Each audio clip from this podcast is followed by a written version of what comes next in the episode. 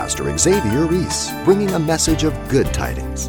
There's one mediator between God and man, the man Christ Jesus, 2 Timothy 2 5. There's no other one else. The ultimate fulfillment was in the Messiah, Jesus Christ. God who became man. Philippians 2 5 says, being in the form of God, which means he was God before he came, he was God when he was here, and he was God when he left. But God became man, he became less for a time, and he would redeem the world.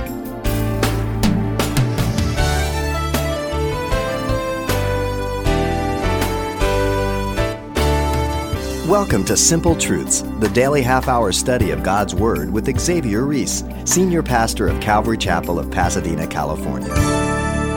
Shopping for that ever elusive perfect Christmas gift for your loved one?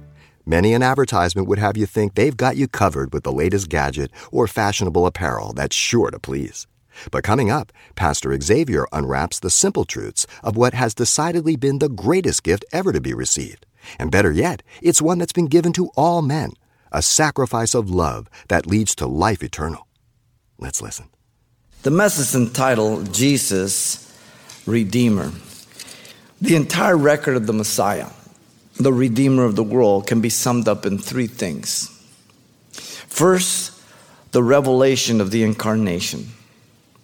Secondly, the proclamation of the expiation, need for forgiveness. And thirdly, the invitation of regeneration. I mean, God has made it so simple and so clear, though we cannot understand it just by a natural mind, but the grace of God. But the message is simple and clear. Let me begin by looking at the revelation of the incarnation. The incarnation was prophesied, as you know, in the Old Testament throughout it. Adam and Eve were the first one to receive the promises in Genesis 3:15 the seed of the woman was the prophecy, the first one of a woman bearing a child without the aid of a man. From the beginning, God promised this child to be born, his son. In the tabernacle, all the furnishings, you've been with us in the Old Testament, uh, the, the ark, uh, the furnishings, the uh, tapestry, everything, all the sacrifice, they pointed to Christ, the Savior of the world, in shadows and types. He is the fulfillment of it. He came six months after the pregnancy of Elizabeth, the mother of John the Baptist. The place was the city of Nazareth, very clear through the scriptures. The person visited was the Virgin Mary, as you know. Luke, Mark, Matthew, they take different accounts, different perspectives, but nevertheless, she was visited by Gabriel and she rejoiced, but she was kind of freaked out at first because she didn't understand the message. How can I be pregnant? I've never known a man. And yet, the, her was given the high privilege to be the very mother of God. As far as we can understand the incarnation, a child would be born through her. Yet, the child would be conceived by the Holy Spirit, not by a man. That just which is conceived and used by the Spirit of God, and you should call his name Emmanuel in fulfillment of the prophecy of Isaiah. Unto you is born the Son of the Highest. He would receive the throne of his father David and fulfill the prophecies. This girl of probably 14 to 16 years old, she submitted herself to the will of God, knowing the scorn, the ridicule, the very marking she would have for her whole life, submitting herself to the will of God. Paul the Apostle says in Galatians 4 4, when the fullness of time had come, God sent forth the Son made of a woman under the law, right? On time. When the world was ruled by Rome, one language, Greek, all the roads could be traveled during a time of peace, and the gospel went throughout the world, right on time. Good guess? No. God sits in the heavens. He forces no one, but nothing surprises him nothing hinders him. The angels sang, as you know, there with the shepherds, all the angels in Luke 2:14, glory to God in the highest, and on earth peace, goodwill towards men. God's motive and intent behind sending the Son was goodwill, that all may be saved and not perish. Peter tells us that God's not willing that any should perish, but that all should come to repentance. Yet God knows that not all will repent or even desire to be saved. So God respects the choice of man, and He does not force us. But He will be attempting to turn us till our last breath. But I alone can accept or reject that message, as we'll see. The revelation of the incarnation is from God. Now, the proclamation of expiation is the principle of blood. He says this from the beginning. In Genesis 3:21, as you know, when Adam and Eve failed, and they blew it, sin entered in, death through sin. And God took an innocent animal in Genesis 3:21 and killed it and covered the sin of Adam and Eve through blood and covered their nakedness with the clothing. That's the principle of expiation. Expiation simply means the covering, the forgiveness, the atoning power to put that sin away. The only thing is, all the blood of the Old Testament of animals was only like an IOU to come. They pointed to the true Lamb of God, Jesus Christ, to come. John the Baptist said, Behold the Lamb of God which takes away the sins of the world in John 129. And so all those Old Testament sacrifices pointed to the ultimate payment of Jesus Christ. Um, when I used to work for Pronto Markets back in the 60s and early 70s, you know, we had certain people, we were good customers, and we knew them, and we'd give them IOUs and write up IOUs for the week. And I'd, every time I close out my books that night, I'd do the books and I'd count them as cash. They're IOUs, you know, $100, $200, whatever. And it balanced my books. And then at the end of the week, they'd come in, and pay it, and they'd give me the money cash, and I'd give them their, their receipt, and they'd tear it up, and we'd be even. And my, my, my drawer was still balanced, right? But I never for once believed that those little pieces of paper were actual money. But I knew they were as good as money because the payment was coming Friday, right? And that's exactly what happened with all the animal sacrifice. They were IUs of the true payment to come Jesus Christ, who expiated our sins through his blood. All the sacrifices in the book of Leviticus, the first five chapters, all of them. Some were blood sacrifice, some were not. But it was the blood, the principle of forgiveness throughout. That means that that blood not only forgives, but then there's a mediator between. In the Old Testament, the high priest would be the mediator. He would be a go between. When he would go before God, he would represent the people to God. And he would offer the sacrifice when he came out of the Holy Holies, and he would, he would represent God to the people. And in the daily ministration that he did, a mediator, go between.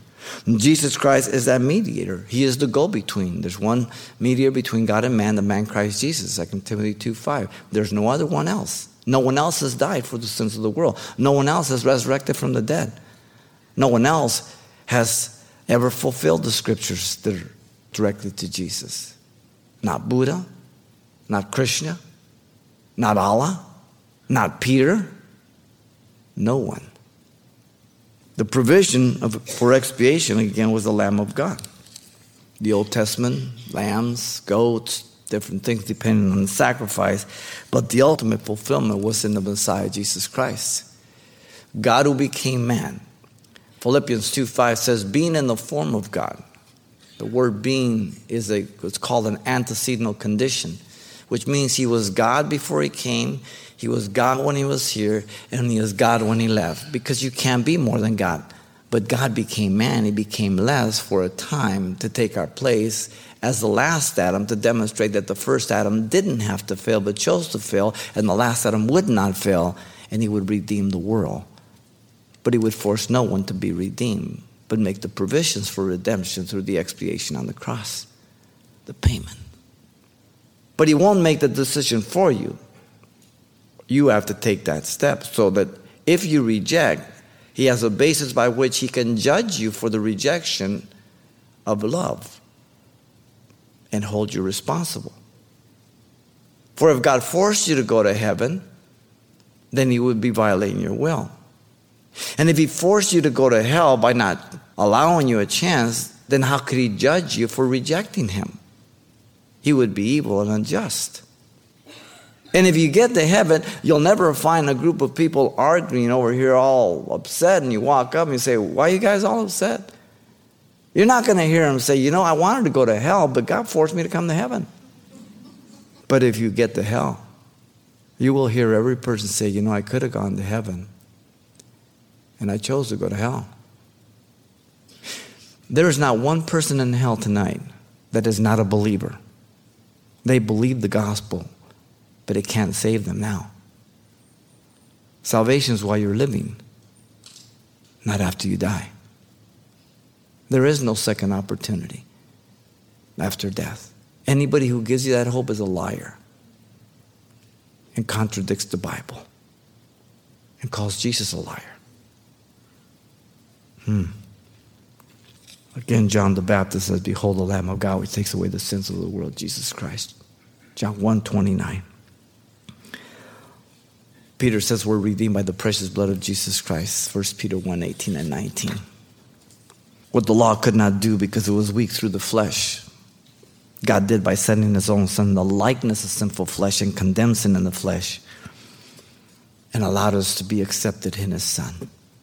The righteousness of Jesus Christ, Romans 8, 3 through 4.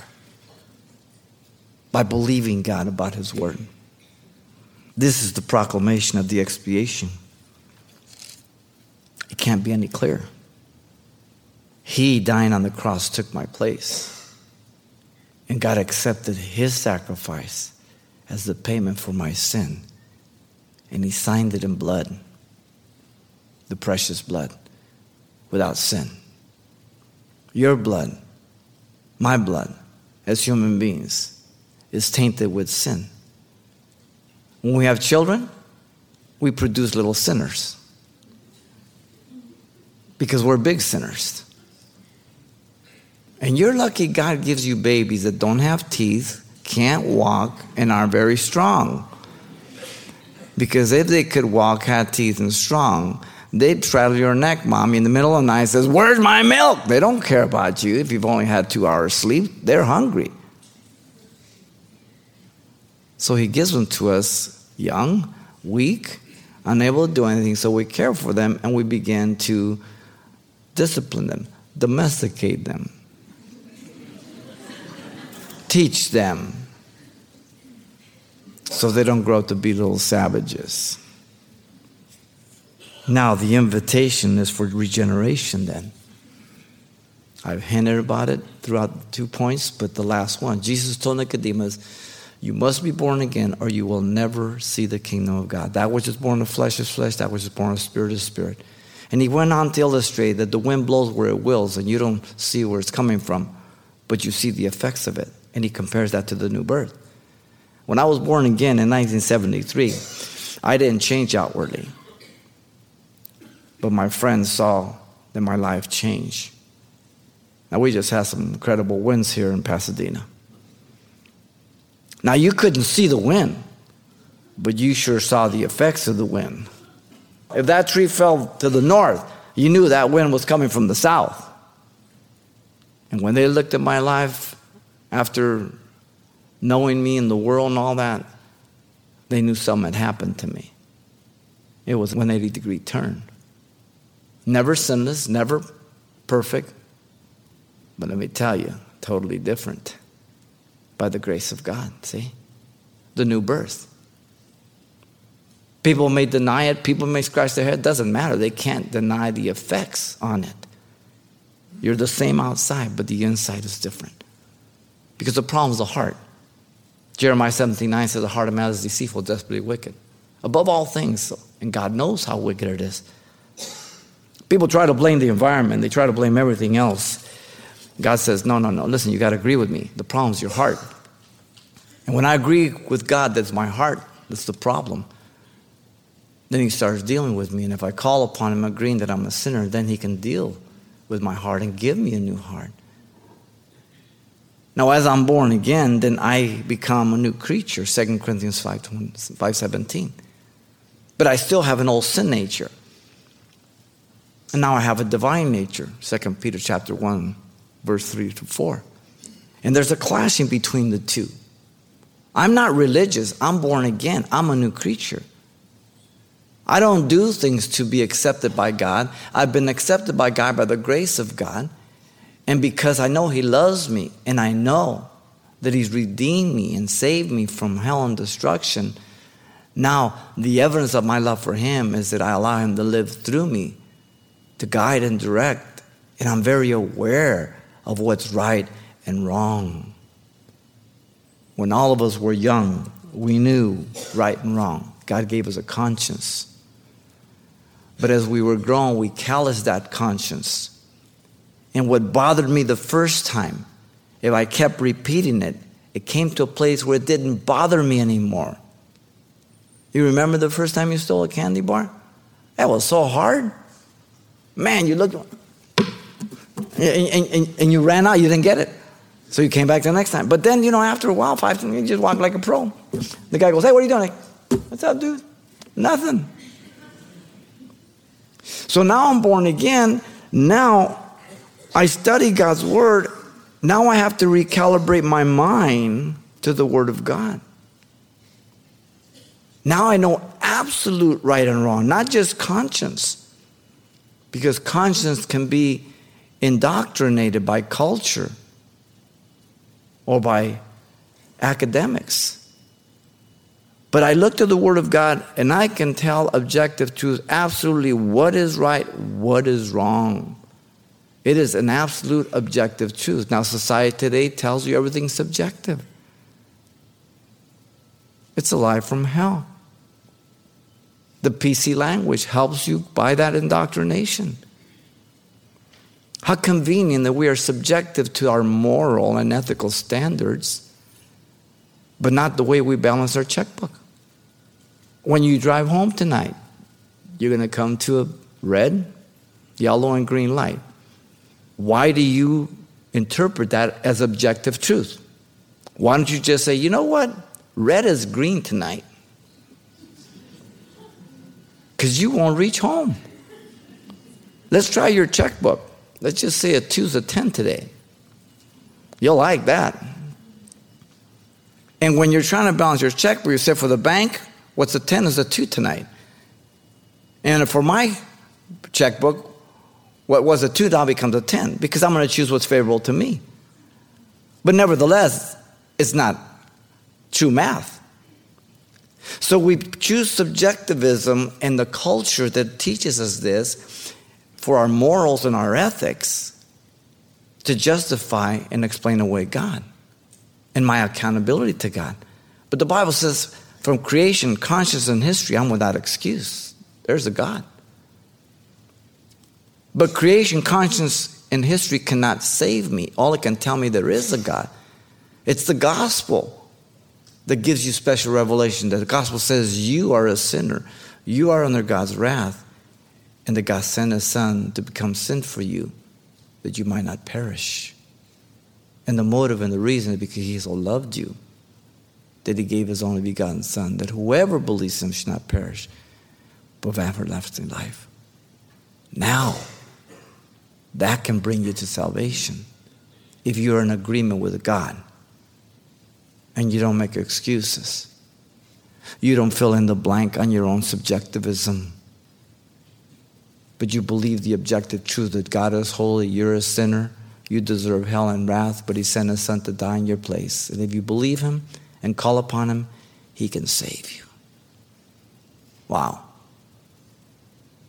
The invitation for regeneration is all inclusive.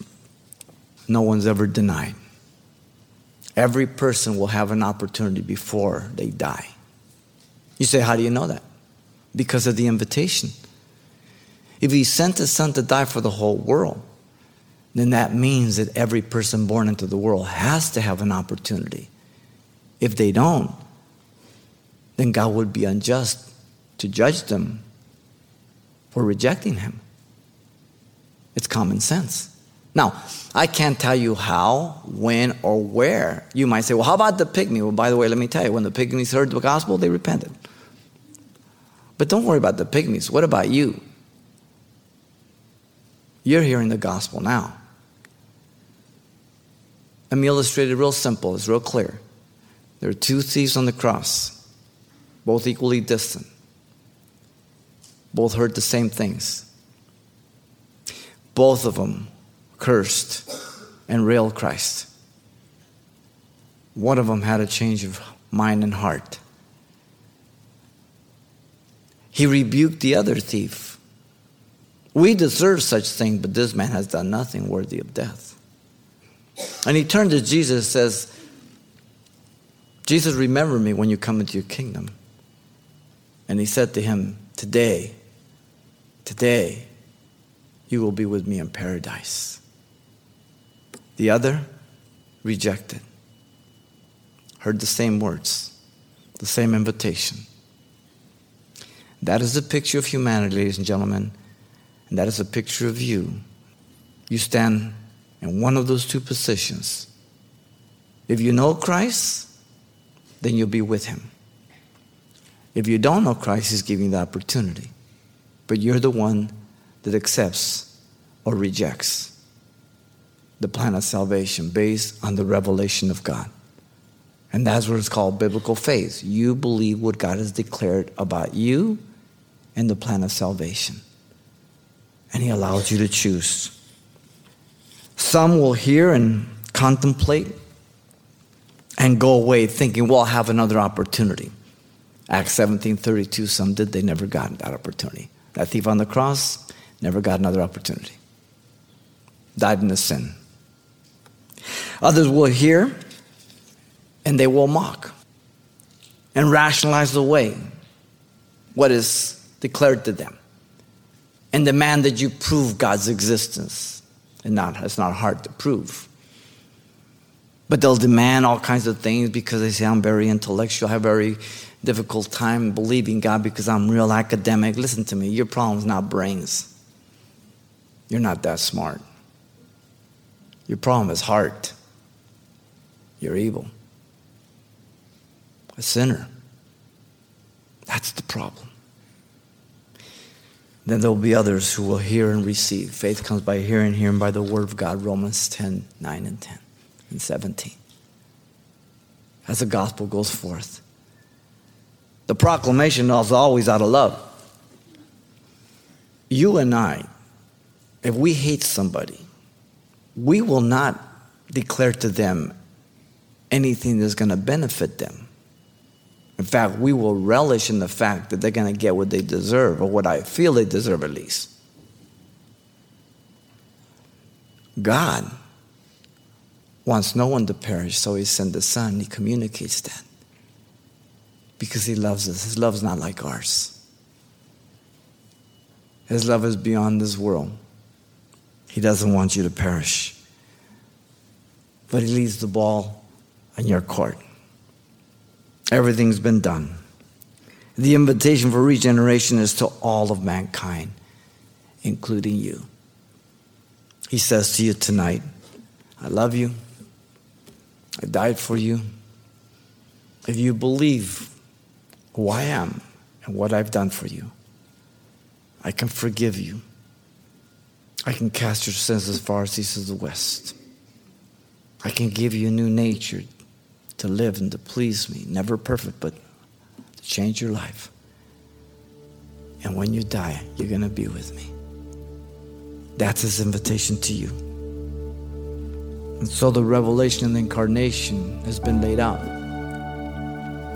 the proclamation and the expiation cannot be confused. And the invitation for regeneration, you've just heard.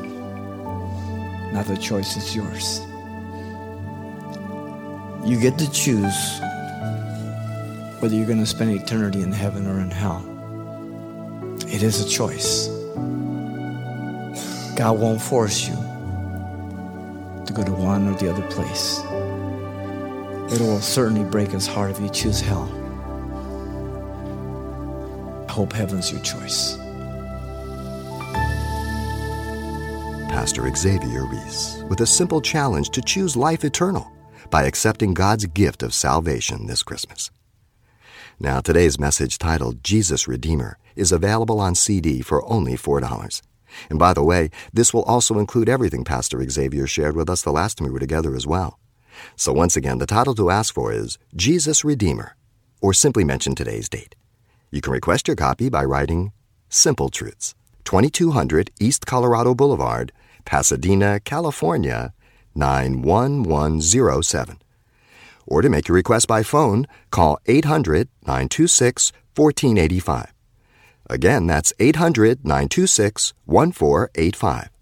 Or the address once again is Simple Truths, 2200 East Colorado Boulevard, Pasadena, California 91107. And thanks for mentioning the call letters of this station when you get in touch. This helps us track the effectiveness of this ministry in your area. And then join us for more simple truths next time with Pastor Xavier Reese.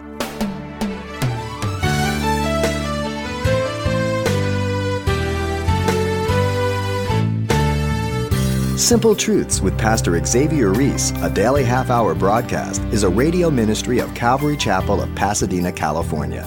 www.calvarychapelpasadena.com.